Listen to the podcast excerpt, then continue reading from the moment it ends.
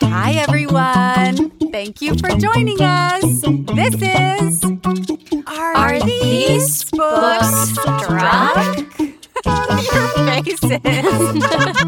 That was good, though. I'm Brandy. I'm Emma. And I'm Mariana. This is your book club with a twist, and we are your happy hour girlfriends. This month, we're talking about Real Life by Brandon Taylor. Ladies, I'm really loving this book and Brandon's writing style. Yeah.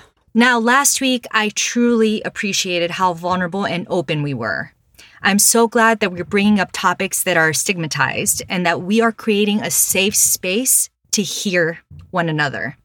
Yes, discussing definitely. Wallace's journey is prompting us to do so. With everything that's been happening in the world, it's okay to say we're not fine. Mm. And we might just want someone to empathize with us. Yeah. Yeah, well said.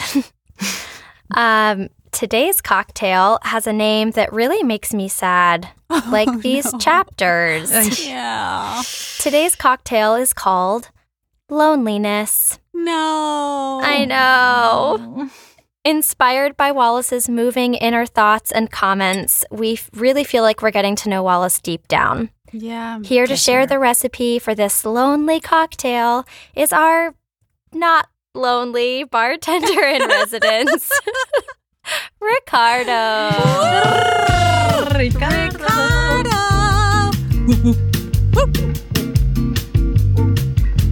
Ciao, ladies. Welcome to the bar. Hi.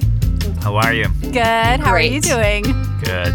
So the cocktail of the day is pretty simple. We just need to do a little bit of technique explanation because, again, it's an egg white cocktail. Yeah. And it's called Loneliness. Mm. Oh. So for any cocktail that is dry shake, we need to put just the egg white in the cocktail and do the dry shake. That it means that the egg white is going to be shaken without any other ingredients and without any ice. The ingredients of the cocktail are 2 ounces of vodka, 1 ounce of lemon juice, and 1 ounce of vanilla syrup. What's vanilla syrup, Brandy? I don't know. It's definitely not just vanilla extract. Whoops. Yep. Well, she wasn't the only one, so. I know. I knew it. My bad. Let's grab a cup of water and a cup of sugar. So 1-to-1 ratio. Let's boil the water and dissolve the sugar and add just a teaspoon in the solution of the vanilla syrup, the vanilla extract to create the vanilla syrup. Ew. Okay, so the cocktail is not going to be overpowered by the flavor of the vanilla, but you can still have the chance to have a little hint, a little taste of the sweetness of the vanilla. Okay? Got it. So back to the preparation of the cocktail. Just dry shake the egg white. After a 15-20 second of dry shake, let's open the shaker, put ice very gently so we don't destroy the foam that we created in the cocktail, in the shaker, and then all the ingredients. So vodka, lemon juice, and vanilla syrup. Wow. Shake it again, and strain up in a chilled glass. I'm using a coupe. You can use any small glass, an Ecanora, a small martini, like something that can actually let you embrace the foam that the egg created. Ooh. Oh, that sounds and it is. It's fabulous. A beautiful foam. And that's Loneliness. Oh, is it your creation, Ricardo? No, it's a twist on another cocktail. Amazing. And white vodka? I'm using Absolut. It's definitely appropriate for this one. And Ricardo, you're using, you're not using egg whites, right? I'm using the Fee Foam Brothers extract that is like aquafaba. Perfect. Because again, I'm vegan. Amazing. Right. Don, if someone else is vegan and is using this product, don't overpower the cocktail with this extract. Just a couple of dashes because it's bitter a little bit, so it can change the flavor profile of the cocktail. Got it. Okay. Cheers, alla vostra salute, ragazzi. Nice. Thank Salud. You, Ricardo. I'm Gracias. So lonely after drinking this. Thank you. Thank you, Ricardo. Cheers. Bye. You're the best. Ciao. Bye. Ciao. All right, ladies. Cheers. Cheers. Salud. Clink. Clink, clink. Woof. Oh. Ooh. Mine's a little tart, but I'm loving it. It's like pleasant silence. I like it. I like any cocktail that has, I really like it when Ricardo gives us a cocktail that has the egg whites in it, because that foam is just delicious. I know. This is so pretty. Just looking at it. It just feels so like frothy and luxurious. It's like yummy. Mm. I have to admit that today I'm drinking water. Oh, super, super lame. So I'm really jealous of you two. Yeah, it's not lame. You're hydrating. Yeah, sure. Let's get into the book. I have FOMO. Yes, please. We're drinking the loneliness, but really you're the lonely one with your water. All right. This week, Wallace and Cole play tennis, and Cole has a mini breakdown over having found out that his boyfriend, Vincent, has downloaded a Grindr-like app and has presumably been looking around. Cole asks Wallace to come to a dinner party with their friends, which Wallace reluctantly agrees to, especially once his interest is piqued. The dinner party is apparently a setup for Miller to meet a woman Yngwie has invited to join them. Wallace's world, already on thin ice, receives another blow when their friend Roman, seemingly well-intentioned, and exactly, I say well-intentioned with an eye roll, informs Wallace that he should be very grateful to their graduate program for accepting him, a sentiment which Roman claims is because of Wallace's shortcomings in the lab when he first arrived to the program, but which is really a thinly veiled jab about Wallace's race. Wallace reels when none of his friends stick up for him, and the charade of it all becomes too much to bear. He outs Vincent's wandering eye, claiming he himself saw Vincent on the app, throwing the entire dinner party into tumult. And I fucking loved that moment. I was like, yes, Wallace, get him. Yes, I know. Seriously. I was all freaking about it. Yeah. But I wanted to ask you, ladies, because in that moment, I felt like Wallace was being so... I felt like it was a moment where he was being so fucking real, and he just couldn't... I just felt like he couldn't take it anymore. It was done. And I remembered that last week we were talking about the phrase, how are you today? And how we often give responses to that are really generic. So in a very honest, real way, I wanted to start today's talk by asking you guys... How are you? I feel pretty split about that because the reason I'm drinking water is because, sadly, I realized that I was diagnosed with COVID earlier this week, which is, like, crazy. So, like, physically, I'm not feeling amazing. But we are recording this episode hours after we found out that Biden won presidency. Oh, yeah, also making Kamala Harris our first female and Black and Indian American vice president. So on that side, I'm feeling really fucking amazing and emotional. Which is crazy because I don't know if you guys remember this, but we were actually recording an episode when we found out that Kamala was the VP pick. Yes. And we freaked out over that. So... Oh, it's been a long journey. How are you two doing? Go for it, Mariana. She's wearing blue, y'all. She's all in it. Yes. I am all blue all the way. Before we found out, before 11:30 this morning, I was overwhelmed and stressed, as many people were during this week, just not knowing and feeling like they were in limbo, where things were going to end up. Plus everything else personally, just things have been overwhelming lately. But now it's relief.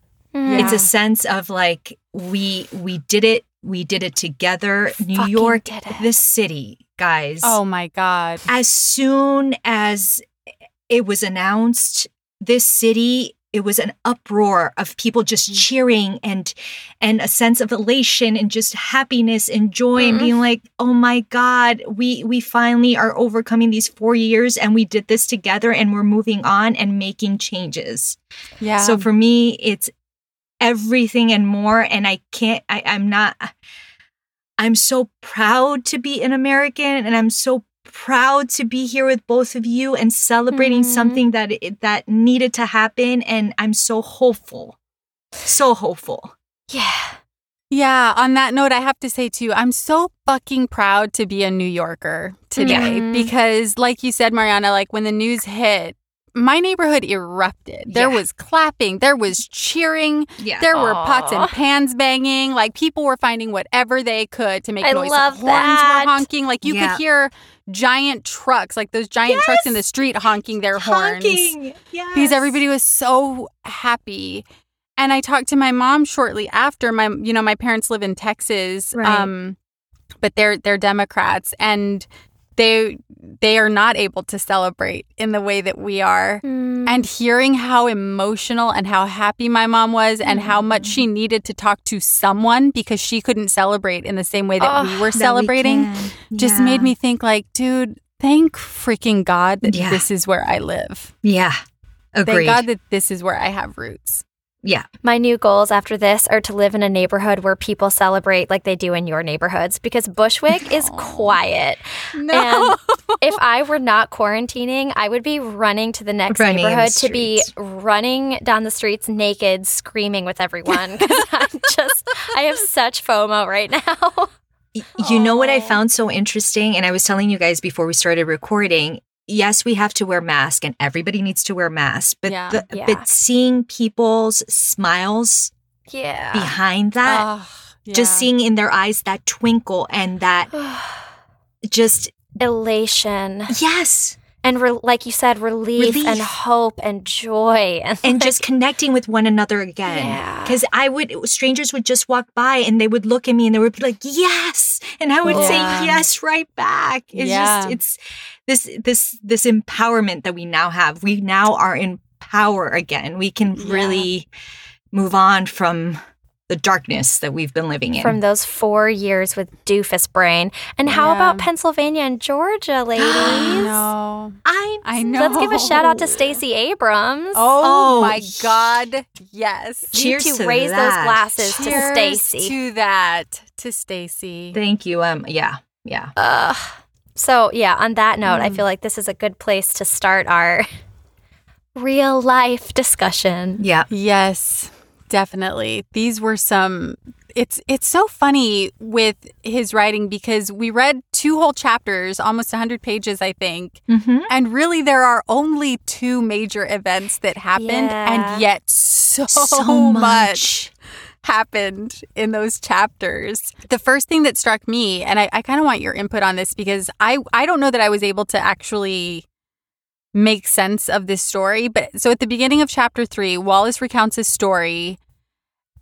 He talks about having been in line at the corner store the weekend prior behind some tan boys who smelled of beer and sweat. And one of them turns around and asks him what he's doing there and hadn't they told him to wait. It seems like they mistake him for someone. This guy's friends realize the mistake and they start to pull their friend out of the store, to which he replies, no, we can't leave him. He's got the hookup. Don't you have the hookup, bro? And I was like, clearly they've mistaken him for a different guy, but like, did they mistake him for their drug dealer? Yeah, is that what that like. Is? That's what I thought. Yeah. Yeah. There are so many little moments like this sprinkled throughout the book. And one of the things that Wallace says about them later on is that he's always the one left with the shame of that moment. It's never them, it's always him that feels the shame of that. Yeah. And it's such an everyday scenario. He's just going to the corner store to buy some soap and this shitty thing is said to him. And it sort of felt like maybe this happens to him all the time. Things like this happen all the freaking time. Yeah. Well, now that you've brought up shame, that was something that I really noticed in these few chapters, that this book seems to really have, that seems to be a theme that runs through this whole book. Yeah. The shame of being gay, the shame of wanting something or someone that you can't have, the shame of Yeah. You know, we find out why he doesn't drink. There's even like a quick comment of someone being vegan. Like there's always shame in that too. Yeah. Shame of not grieving the way that you're supposed to. I say in air quotes, the shame of not being the right kind of man or scientist or friend or lover. It's just like it's underneath everything. And that I really felt that color. And I'm curious, too, now that you guys have both brought this up, I don't know if you remember in the last episode and when we read chapters 1 and 2, that after Miller and Wallace made love, Wallace went and threw up. Yeah. Mm. And then after, if fast forwarding in chapter 4, when he has this altercation or conversation, that was a very dark conversation with Roman and Emma. He then goes to the bathroom and throws up. Mm-hmm. And I'm wondering if that does come from a place of shame, if that comes from a place of just like regurgitating all this or like getting rid of all this evil and sadness and just things that he doesn't, that it's hard to deal with because it would be hard to deal with for anyone if he's the one that's taking it all in. Yeah. And he doesn't have anybody to support him or let that all out with, the only way to let it out is just to vomit it out and move on. Yeah, I don't know. That's kind of how I read that. Right, yeah. I definitely kept getting a sense in these chapters that Wallace has to swallow everything. It was really tough to watch him in that moment on the tennis court when he and Cole are talking and the conversation about his dad is brought up. Mm. And like you were saying, Emma, there's shame in not feeling the way you're, so quote unquote, supposed to feel. Grief. Cole will not fucking let this go. He's insistent that Wallace must feel something, to the point that Wallace finally just like gives into this like badgering. And as he puts it, he quote unquote lets the edge of an emotion he doesn't feel rise in his voice just to sort of appease Cole and move on. And it was the same sense I got with the story about the meatballs that he had carefully prepared for his friends, which are pretty much met with disgust when he comes to the door. That woman who answers asks whether he's lost when she sees that he brought a meat dish to the dinner party since she's vegan. She's like so offended. That's the vegan. And now he's so careful to take a vegan dish to the dinner party. But I kept having the sense of like he accommodates them constantly. Yeah. But no one is accommodating him. He's just not allowed to be himself anywhere. There's nowhere that he's allowed to feel comfortable or safe. Even he thinks he found that little corner of the library where he could have his lunch. That gets interrupted. He spills his noodles all over the floor. I know, that made me so sad. Later on, when he confronts Vincent, Emma tells him that he's not behaving like himself. And it just becomes really obvious that he has to swallow all of these things. And then, like you said, Mariana, it's like he can't help but vomit it back up.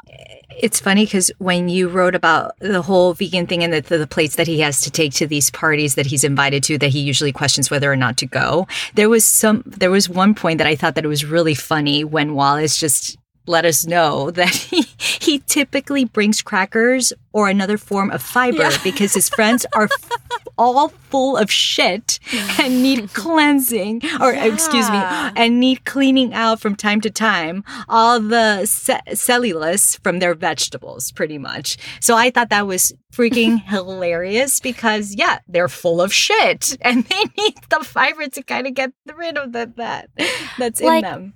That is funny, but I have to say, I did find fault in that because ever since I've been vegan, I have been more regular than ever. Yeah, and I have more fiber in my diet than ever. So I was like, actually, Wallace, I'm pretty good. Yeah, I'm not putting you down, Emma, for being No. It made me laugh, though. Yeah. But I think, once again, it's those moments that he has to find a way to internally retaliate for the things that have actually in real life externally been done to him. It was such an affront, I feel like, that he had so carefully prepared these meatballs down to the dish that he put them. He got a special dish to present them. I know. To his friends. And then not only did nobody eat them, but he's greeted at the door with like, you must be at the wrong place. Yeah. And he can't verbalize any kind of remark to that. He just has to internalize it. And I feel like that's where that little joke comes from, is just needing to needing to find justice for himself where there is none. And that's the thing. Why do we have to feel that we need to fit in within a certain mold? Why do we have to follow some sort of protocol? And if we don't, then we're lesser than, or our thoughts and feelings when they don't follow this typical dimension, like when we're talking about his grief and how he's not grieving the way he should be grieving. Why is that a should? It doesn't have to be that way. Because we as humans need validation and want to fit into larger groups. And so totally. It's like a form of survival. And so it's...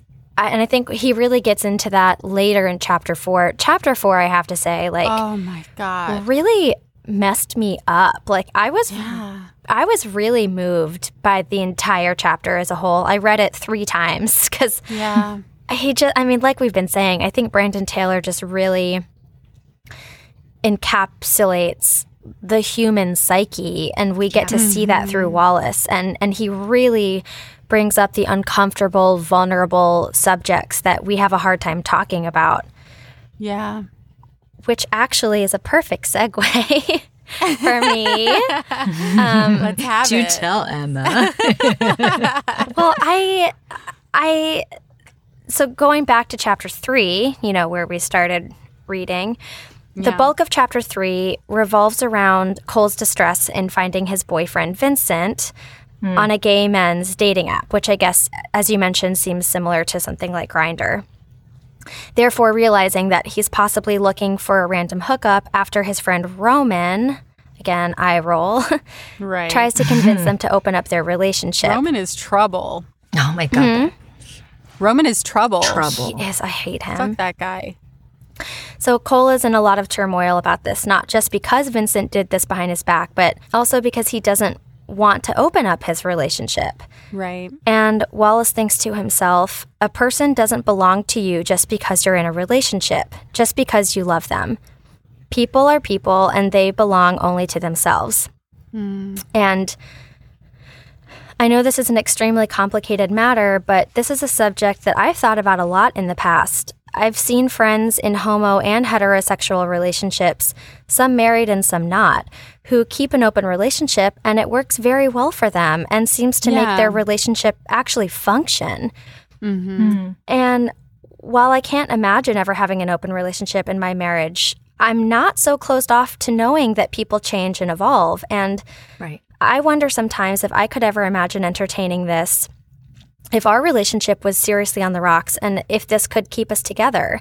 Mm. So I'm wondering if you two have ever thought about the concept of open relationships, not necessarily in your personal situation, but in general. Jason always says this, and I feel like it's true for me too. Like, I don't think I would ever close the door on anything. Like, I don't think it's right for our relationship right now. I don't necessarily see it being right for our relationship at any point in the future. But, like, if at some point it is, I think that's fine. I think we all need to just live our lives the way we want to. You know what I mean? If you're not hurting anybody, do what you want to do. Be happy. Live your life. Like, you know, I think we all need to...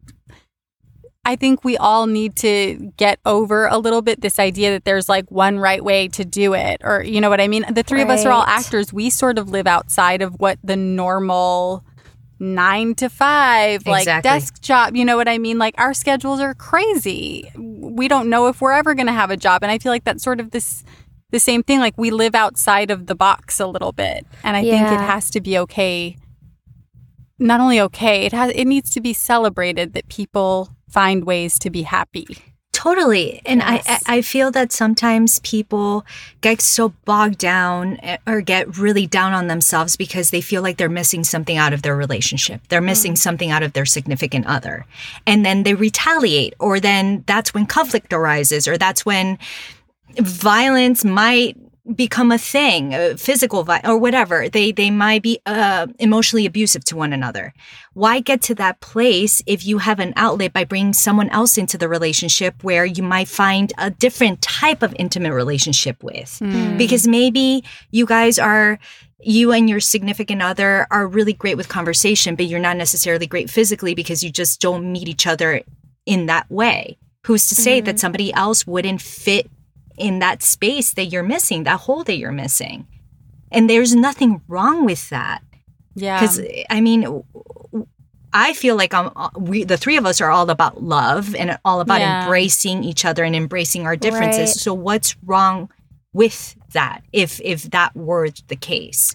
I necessarily wouldn't do that right now because I'm very satisfied with my husband of almost 10 years and knowing him for 15 plus years. But it's because we've grown together. So it's a different time and place. Yeah. I think the key thing, too, is like, and it's not what happens in this story, but like the key thing, too, is it needs to be something that you and your partner decide together. Of course. Yeah. What do you think, Emma? I mean, all of that. Yeah. It's kind of like I quickly said earlier, it's not something that I see for us now and maybe ever, but I do believe, I know that people do change and evolve. And I do think it's something, as you said, Brandy, we shouldn't just close ourselves off to it because it's something that seems foreign to us now, you know? I think I was really only kind of turned on to this concept about 5 years ago. I was in a show with a friend who's in an open marriage, and I just could not comprehend it. Like, I couldn't understand. And seeing how they have worked, seeing how they're working that and seeing how it works for them, and it works so beautifully for them. It's not like it makes me want to do that. I just am, my eyes are so much more open to there being so many possibilities. And I think that we have kind of like shut ourselves in these, you know, confines of, if it's not what I want, then it's not right. Yes. For anyone. Yes. Totally. Before we leave this whole app conversation, there was something that I found that was really poignant and I wanted to bring up. Wallace only deleted the app because he had grown tired of watching himself be invisible to them, of gathering silence in his inbox. He wasn't looking anyway, but at the same time, he wanted to be looked at the same as anyone else, to be seen. We all desperately want that in relationships, right? Yeah. Yeah. I recently worked on a scene from The Affair. I don't know if either of you guys have. Yes. I was obsessed with this show. A lot of people, after Allison left the show, a lot of people stopped watching it, but I followed it all the way through until the end. I loved every season. And one of the scenes that I was working on was between Allison and her friend Phoebe, and they were specifically talking about this. When Allison first meets Noah, she kind of retells their initial interaction, that when she meets him, she felt like he really saw her. But then her friend is like, well, not necessarily, because was he infatuated with you? Did he really see you? Was he just showing a reflection of you just to make you feel good? So it's so tough when you're in this place of like meeting people on apps, or when you're even now, I mean, people still meeting in person, whether the person is really seeing and understanding and hearing who you are, as opposed to just looking at you and feeling infatuated with you. And I can only imagine how hard it is to find a relationship in this day and age, where you can really find someone who's actually seeing you, seeing through you, and really understanding who you are. I wonder how much of that, too, is because I feel like, and I only picked up on this last time that I reread these chapters for the third time, I feel like they're hinting at that Wallace may be on like the larger side, or that he's not. Yeah, there have been some comments. Yeah, it's very subtle, but I think that Brandon Taylor is insinuating that maybe he's doesn't have a crazy physique. I don't know the most appropriate way to put that. Right. Yeah. And so I wonder if that's a lot of that shame as well, and why he feels like he's being looked over on the dating app, because it does come down so much to looks, and we have this terrible, terrible culture of fat shaming people. And I mean, that's like a whole other topic, but I wonder if that's partly why he feels that way. It does seem, though, like there's also an element of race at play about the lack of attention that he gets on this app, because I forget who Wallace is talking about. It might be Vincent, but he does in his mind sort of think he's also white, which is never a disadvantage with gay men. Right. Oh. Which made me wonder if that's part of also why Wallace feels like he gets overlooked on this app. He's just not the right color. Mm-hmm. I don't know. That was just like a little, it's one of the things that I feel like this writer does really well. He drops these little lines that mm-hmm. seem very innocuous, but they're actually little like truth bombs. And they're everywhere. Yeah. And this was one of those lines that I read, and he doesn't say more about it than that. You know what I mean? That's it. Mm-hmm. That's it. But that stays line with you. Says a lot. Yeah. Yeah. It's really interesting. I actually was wondering that as well. When I started to wonder if maybe tennis was a metaphor for Wallace's way of dating or like being with men. Oh, interesting. They say Wallace would be content to hit the same forehand 1,000 times in a warm-up. It's boring, but he likes it. The consistency. He hates to miss. And then later he talks about how the game of tennis is all about outmaneuvering your opponent, trying to hit the ball where the other play isn't, but sometimes you have to hit the ball to where they are to trick them. Yeah. I felt like this is kind of how Wallace has approached dating or lack thereof. Mm. It's funny because I really enjoyed how he was bringing tennis as like this metaphor of how strategic, for me at least, was the relationship between Cole and Wallace, like almost watching a chess game, mm-hmm. because they were so patient with one another, observing each other, and then they went for the jugular.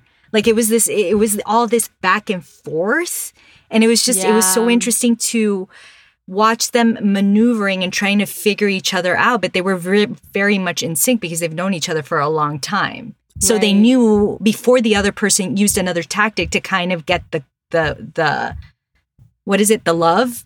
What is it? The point? The love point in tennis. God, it's like love. Tennis terminology.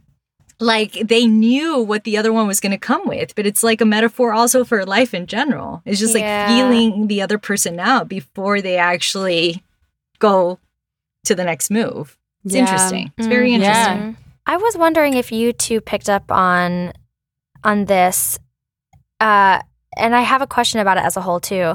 Cole says to Wallace, we're gay, not queer. Yeah. And I was like, what's the difference? And I know Cole then goes on to believe that he says that he believes that they are regular gay, and that makes them more normal. Yeah. And that really brought up a lot of questions for me, because I don't know that I've really ever tried to distinguish that before. So I tried to look that up and get a little more clarity. And I guess queer is more of an umbrella for people that don't believe that they are straight or cisgender, but not necessarily like gay. I don't know. Somewhere on the spectrum, yeah. Somewhere on the spectrum, yeah. I just, I had questions about that. Yeah, I found that statement of like normal gay really interesting, because then it was also like, well, what is abnormal gay? Like, what's not normal gay? Is that Roman and his boyfriend's really? Is that not normal gay? Like, what does that mean? Right. I wanted to bring, and because of the conversation that we're currently having, and I wanted to bring it quickly up. So you were mentioning about Wallace potentially being a little out of shape. Mm.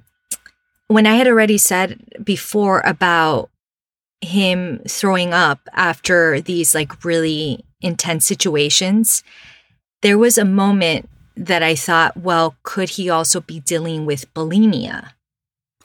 Oh. Because in chapter 4, he keeps talking about while they're at this party, everybody else, like there's a lot of things that have been said. He stands up for himself. He actually brings things up. He doesn't stay silent.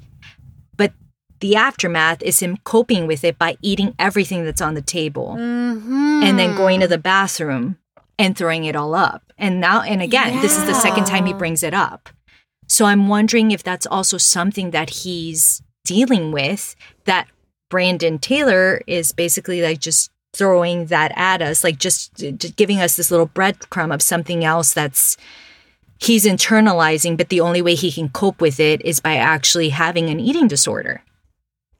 Interesting. That had not occurred to me at all. Yeah.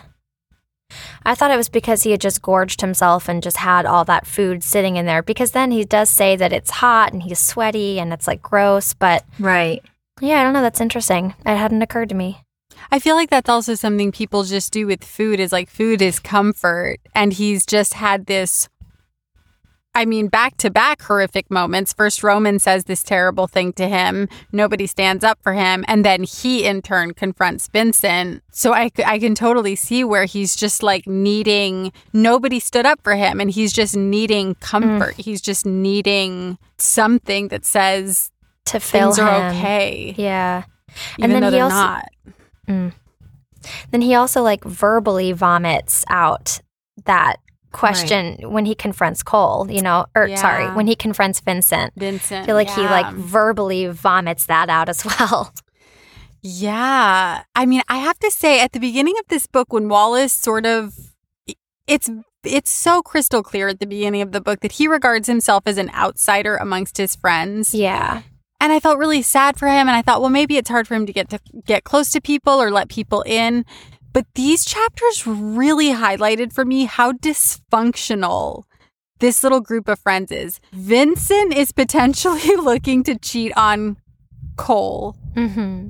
I think Roman, in addition to being a racist, might be trying to talk him into opening up his relationship because Roman is attracted to Vincent. For sure. And even as Cole is venting to Wallace about Vincent's behavior, he himself seems to start looking around because he's reminiscing with Wallace about their past together.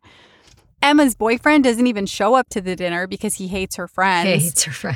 There are the two friends who are in relationships with other people, but they only seem to have eyes for each other, which everybody else seems to be aware of. It just feels like endless. And I found myself so relieved when Wallace finally just cuts through the bullshit. It's like he can't take it anymore.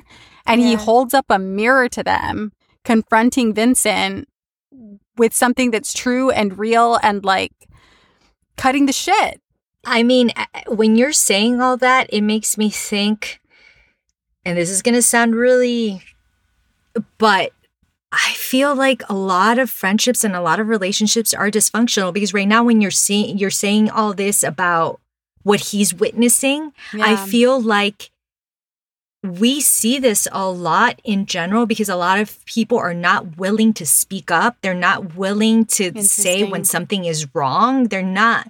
It's just it happens time and time again. And it really saddens me that because and that's why I'm so like with this novel, because Brandon Taylor is really telling us how it is. And this is like things that we observe. And as actors, we observe a lot. Yeah. But we don't necessarily talk about these things because we're afraid of how people are going to perceive us if we bring something up or or if we're not comfortable enough to actually speak up. And I think that that's the problem with everyone. Us. Yeah. Right. And that's exactly what happens at the table when Roman says that terrible thing to Wallace. Nobody speaks up because they're all afraid of how they're going to be perceived.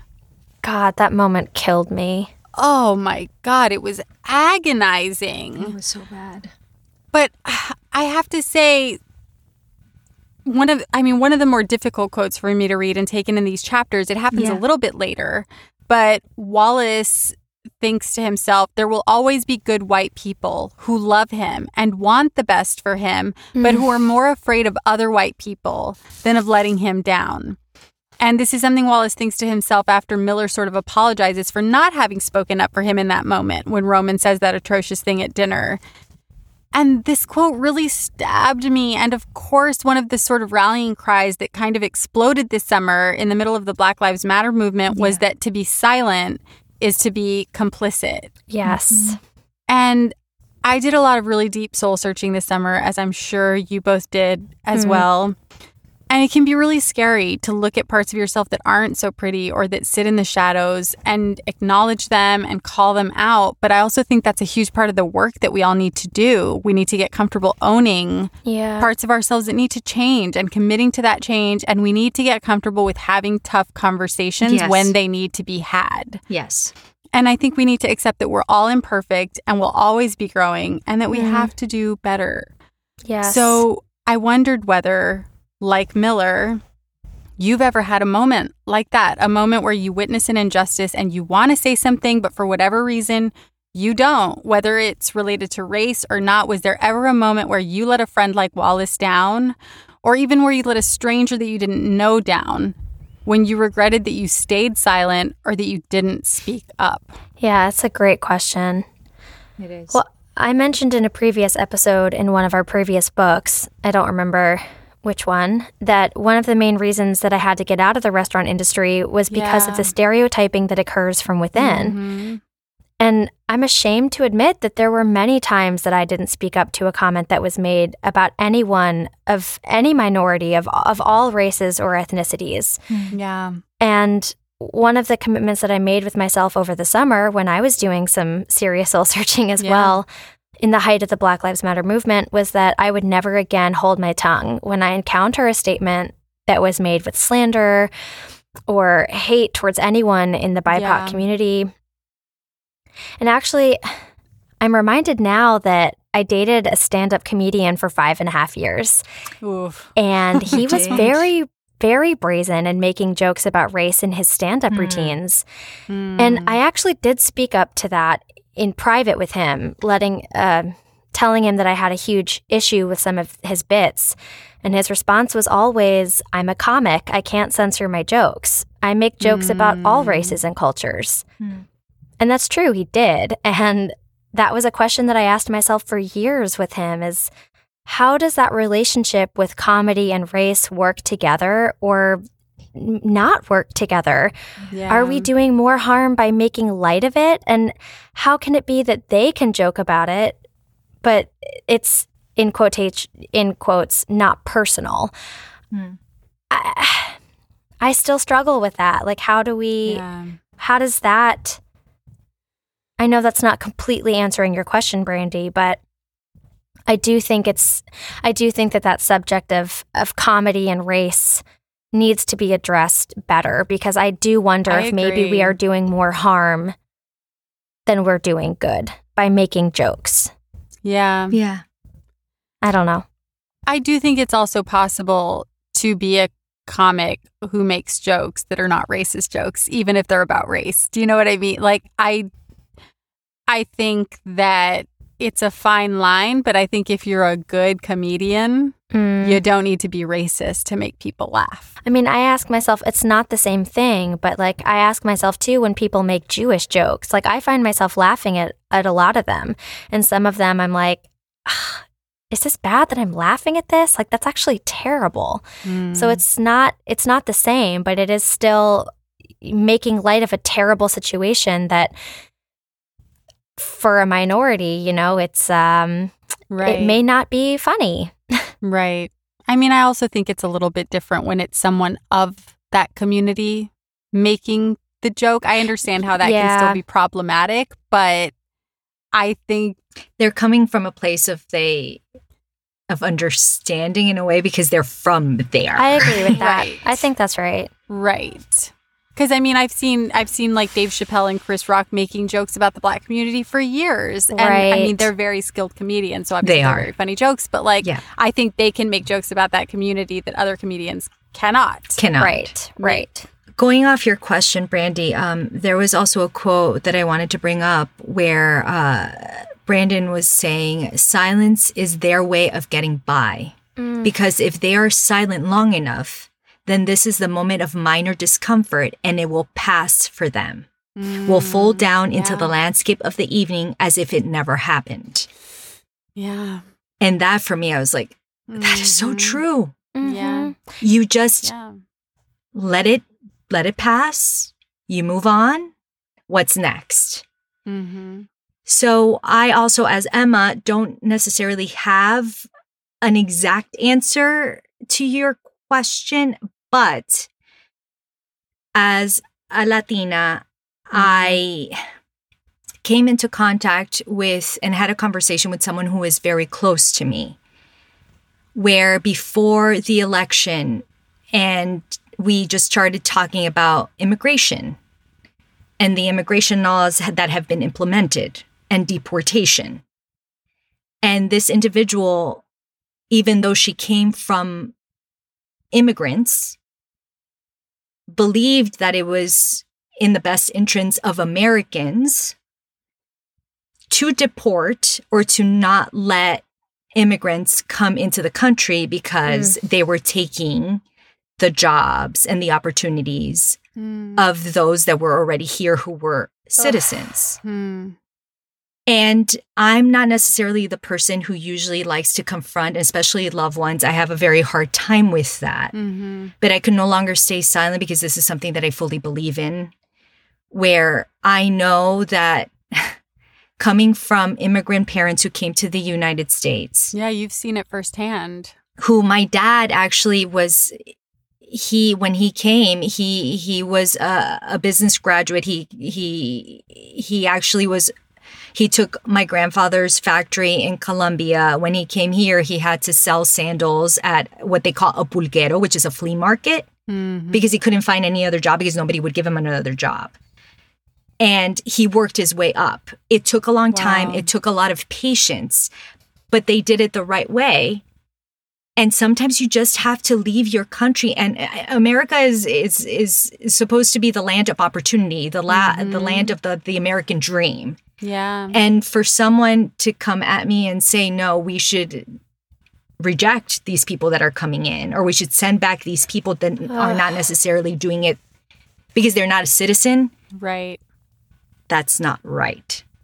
And I know I'm not speaking for African Americans, but I'm speaking for Latino because that's what I know. That's my experience. Yeah. But having that conversation with this individual, she then said to me that I kind of enlightened her and I woke her in a sense. Like I just changed her perspective that nobody had actually had a conversation with her and really explain it to her in a way coming from personal experience, how hard that is for someone to not see what these individuals do and that they are making the United States of America a much better place and that they're taking jobs that most other people wouldn't take because they're trying to make a living for themselves while they build and go up that ladder. Right. So it's like just speaking up will change perspectives. People will evolve because of that. And that's why Wallace is fucking kicking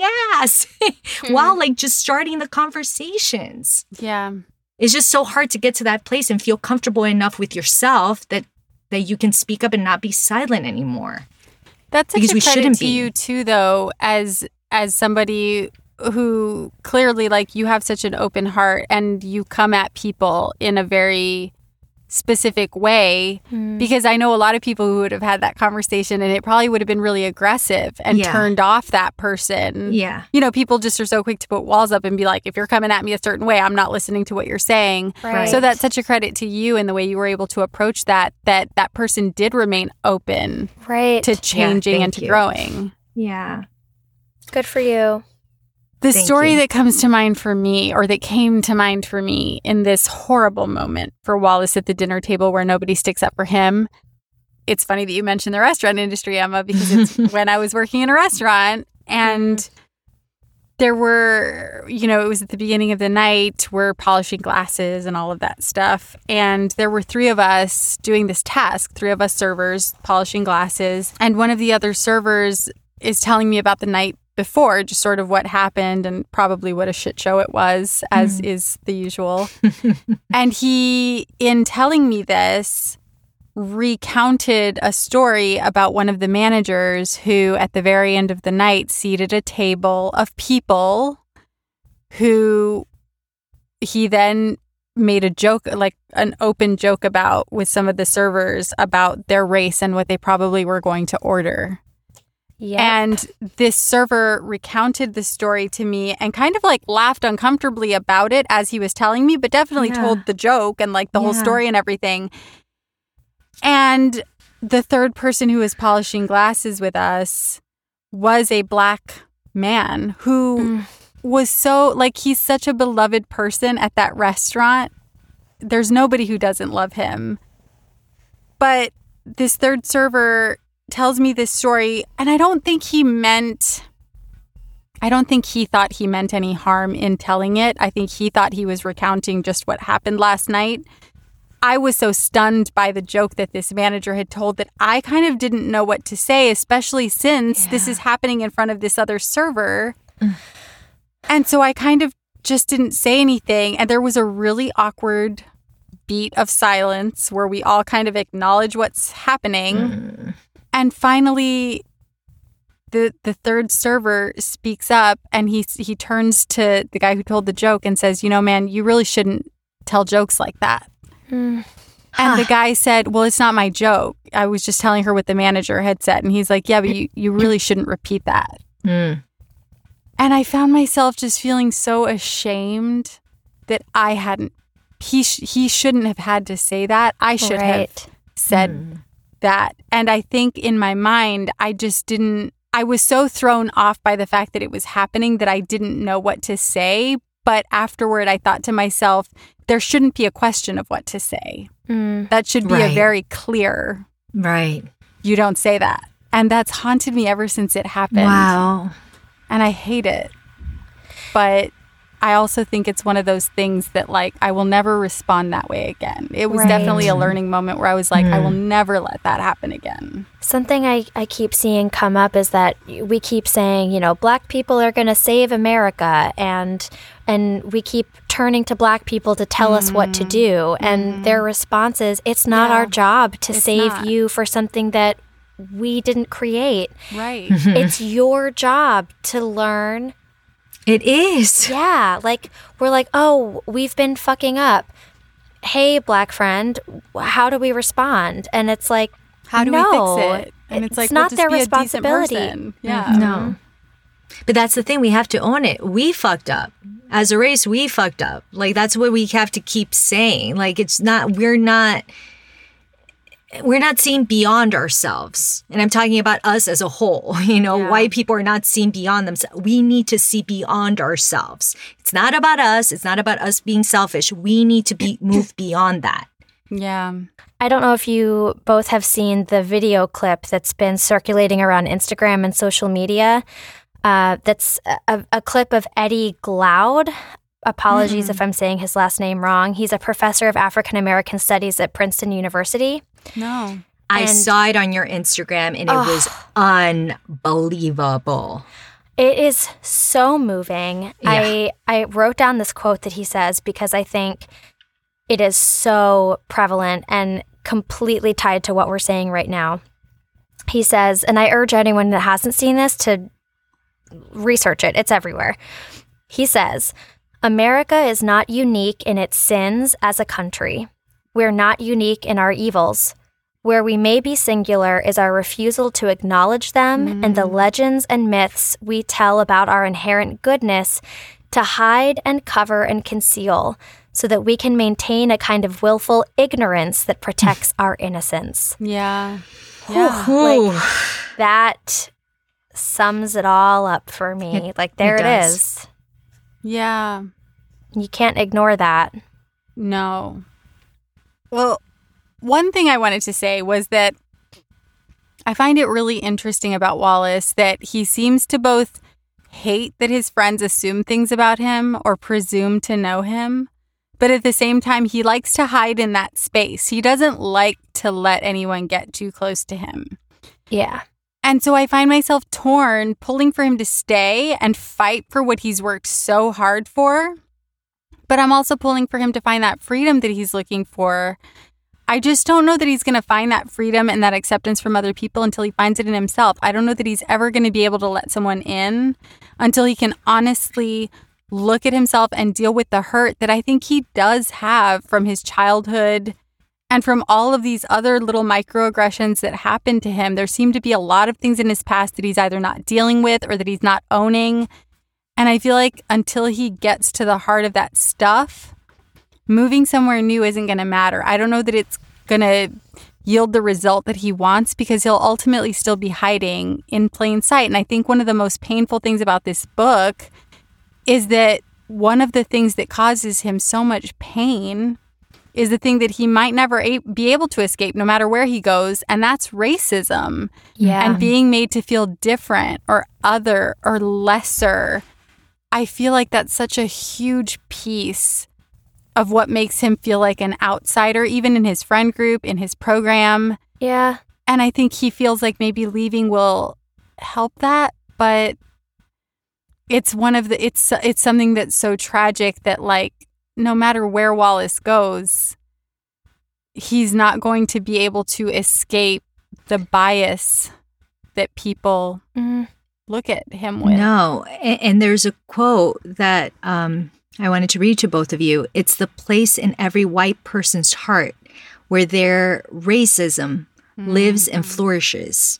Not some vast open plain, but a small crack, which is all it takes. Yeah. Yeah. So he might never be able to escape it, because it will always be there. And what's horrifying is that that's the case for Black Americans everywhere, especially in Trump's America. But we're getting him out, so. We're getting him out, but he got a shit ton of votes, a horrifying number of votes. Which is so sad. And for Black Americans, I can't imagine Black Americans looking at that number and having to deal with what that means. Right. Horrific. It's horrific. It shows us that we still have a divided America, that there's so many individuals in the United States of America that still believe in racism, still believe in misogyny. It's been divided since someone said 1619. You know, it's not a new thing. No. It's tragic. But it's still here, and it just doesn't leave. Yeah. So I did want to quickly bring this up, Brandy, because you just mentioned something about Wallace's childhood. And in Chapter 4, we find out about his mom, who indeed was an alcoholic. Yeah. We find out how he found her after having a stroke, which he later on realizes. He finds her dead sitting in a chair that she usually would sit at, while looking out through a window, just seeing what else was out there in the world. Yeah. And we find out how abusive she was, emotionally and physically. Mm-hmm. So he's dealt with a lot of demons, a lot of things in his childhood that, I mean, for anyone, it's horrific. Yeah. So it's something that is hard. And also to your point, Brandy, I get it that he might not be able to see the light at the end of the tunnel somewhere else if he moves somewhere else. But he does make a note towards the end of Chapter 4 when Miller actually is asking Wallace to tell him his story or his history. Yeah. And Wallace is reluctant to do so. Yeah. He explains that moment. I did too. Yeah. I love it. It's so romantic. It is. I was crying. Because Miller really wants to know. He's intrigued by Wallace and really wants to really know who he is and understand him. Mm-hmm. So Wallace explains that when he moved to the Midwest, he was able to shed his other life like a skin. Yeah. And that is the really wonderful thing about living in a place to which you are not connected. Mm-hmm. It cannot lay a claim on who you were before you arrived there. Mm. And all anyone knows of you is what you tell them. I've often thought about this. There is this idea that the grass is always greener on the other side. Moving somewhere would be less pressure. You know, I love traveling because I can be a different version of myself and not deal with the pressures I've created for myself or the established preconceived notions that exist about me. That's why I believe I always do better with first impressions, because I can reinvent myself each and every time. Mm-hmm. I can be who I want to be, and no one will really question otherwise. Mm-hmm. My question to both of you is, have either of you ever felt this way? Can you relate to that at all? I mean, I really like this question, especially since the three of us are all actors. Right. And I feel like every time we do an audition, we're somebody new. And every time we show up on set, we get to be somebody new. And we get to live this whole different life experience and take on this character that has a whole different life experience. So I feel like in some way, all three of us have tried to do what Wallace is talking about, where he like wants to run away and live a different real life. I feel like we're all on that same journey, except that's our job. Yeah. Right. Right. Well, to answer your question, Mariana, yes. For me, what comes up is the first time that I went to Italy was right after I graduated college. I went with one of my dear friends, and I was so fucking excited. I had taken Italian for a semester in preparation for the trip, and I think we were there for 10 days. I think she maybe left earlier, and I stayed on for a little longer. I don't remember, but the day that we landed in Rome, she was feeling really homesick and sad because she had left her fiancé for a few months, as she was actually going to keep traveling from there to go somewhere else. And she wanted to lay low in the hotel room. And I was like, I will be damned if I came all the way here to Rome to stay in a hotel. Yeah. So I decided that I was going to go out by myself. Yeah. Good for you. And I spent pretty much the rest of my time there out and about all by myself. That sounds amazing. It was, but it was shocking to me because prior to that trip, I had never traveled anywhere by myself. Wow. And honestly, like, I wasn't even really good at doing anything on my own. Like, I liked company going to the grocery store. So it really surprised me. Like, I was like, look at this woman coming out. Yeah. So somehow being in Italy gave me this freedom to be like a whole new woman, essentially, like a brave, independent, sassy, bold woman who picked up flautists on the sidewalk. Oh. Because I did that. Yes. Now. Yeah, I realized that no one there knew me, and I could, as you said, reinvent myself to be the woman that I wanted to be, but I think also that I knew I had inside deep down. I love that, and I love that you had that experience in Italy, and then you eventually married an Italian. I think there's something. It all came full circle. There's some beautiful symmetry in that. Yeah. Back to my 21-year-old self. Totally. Hilarious. How about you?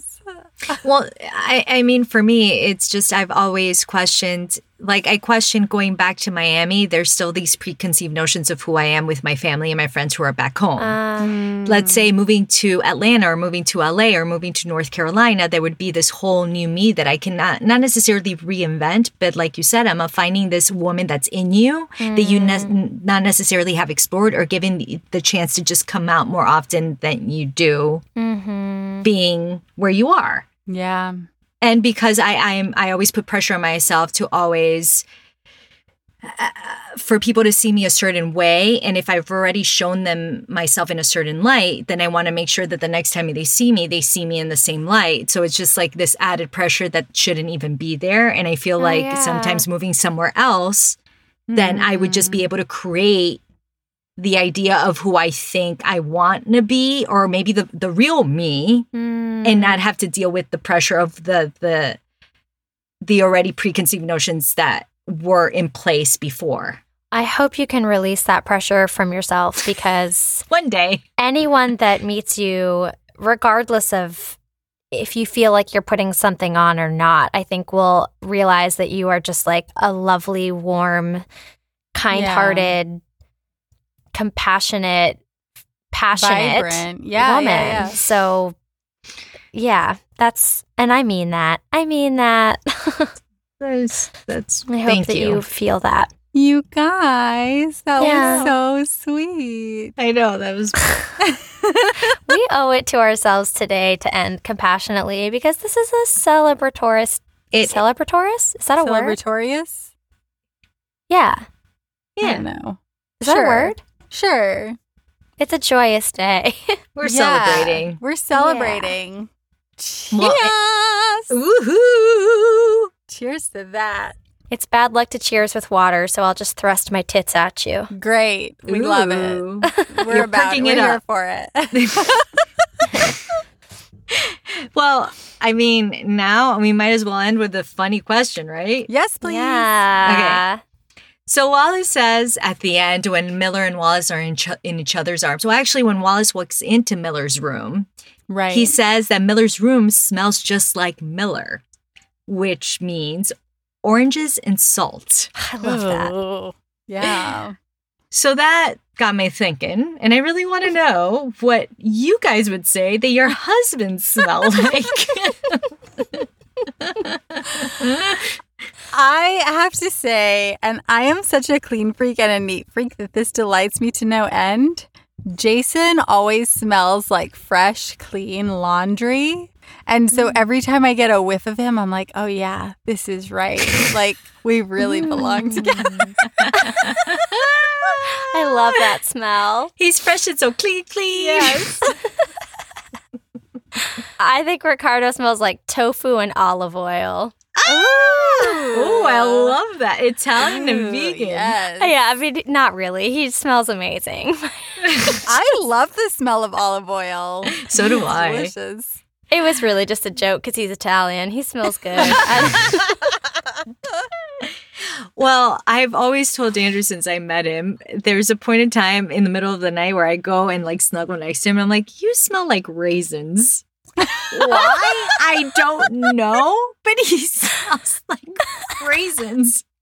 And like dried, I love raisins. Grapes. That's hilarious. I love it, but there's something about him in the middle of the night where I'm like, raisins. That's amazing. Yeah. I snuggle with my dog, Doc, at night. We spoon. I'm the big spoon. He's the little spoon. And I swear he smells like peanut butter. And I love it. It, like, helps me go to sleep that he smells like peanut butter. That's so cute. That's so sweet. All right, y'all. Well, thank you guys so much for listening. A big thank you to Jimmy Fontenez and Meteorite Productions, as well as Text Me Records for our music. Molly from Virginia. Yes. Thank you so much for your ridiculously fabulous review. Yeah, yes. Seriously. I mean, you love listening to us, and we love you for joining us. Yes, thank Molly. You, Chica. Yes, Seriously. Also, big shout out to Audrey Helps Actors for your support. Yeah, we love you. We appreciate you and take your comments wholeheartedly. It means a great deal to the three of us. Keep them coming. Please. Yeah. Next week, we're pulling an Audible and finishing the book. What? Mm-hmm. What? This entails chapters 5 to the end. Why are we wrapping up this book in just 3 episodes? Well, we have a special episode coming your way for week 4, so stay tuned. And if you're not already, follow us on Instagram at AreTheseBooksDrunk to keep up with next week's cocktail pairing so that you can read along and sip along with us. Because it's always happy hour. Here. Biden-Harris. Yes. Love you, ladies. Love you guys. Bye. Bye. Ciao.